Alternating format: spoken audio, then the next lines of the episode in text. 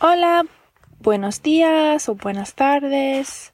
Hoy estamos aprendiendo unas palabras de ubicación o unas palabras que son preposiciones.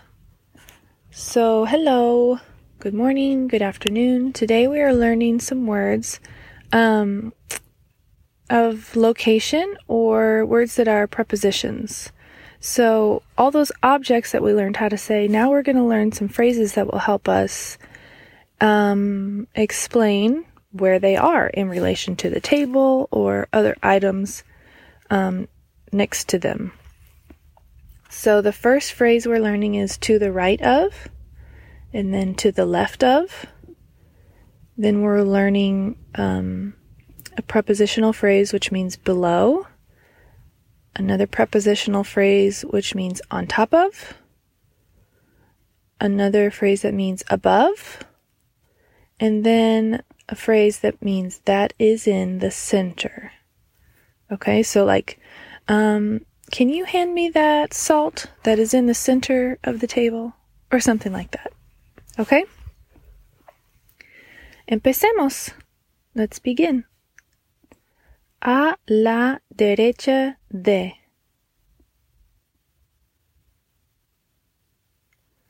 A la izquierda de. Abajo de. Encima de. Arriba de. Que está en el centro. Muy bien. Now, you or your parent might have noticed that after the first two phrases in parentheses, there's the word del.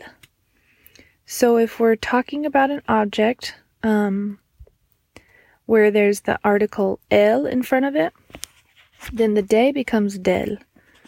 So if you want to say to the right of the plate, you would say a la derecha del plato.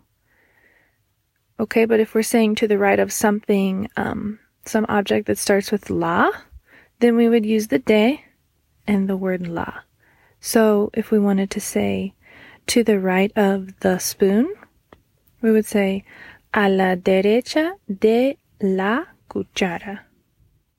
Now, I just point that out just so you know. I wouldn't worry about trying to understand that or figuring that out so that you can do it on your own.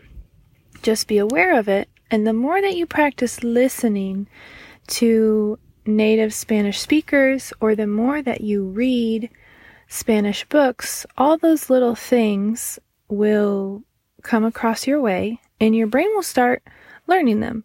So you don't have to worry about making your brain understand it or learn it right now.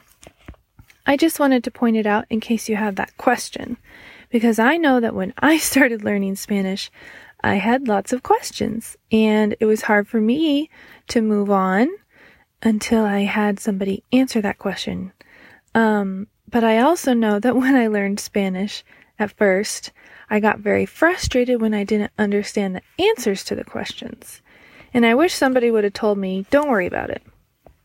Because our brains are made to learn and understand languages. So all we have to do is just make sure that we're learning the words and that we're making sure to listen to lots of music and sing lots of music and um, read lots of books and maybe even watch some movies in Spanish, and that will help our brains to kind of start sorting out all these new things that we're learning.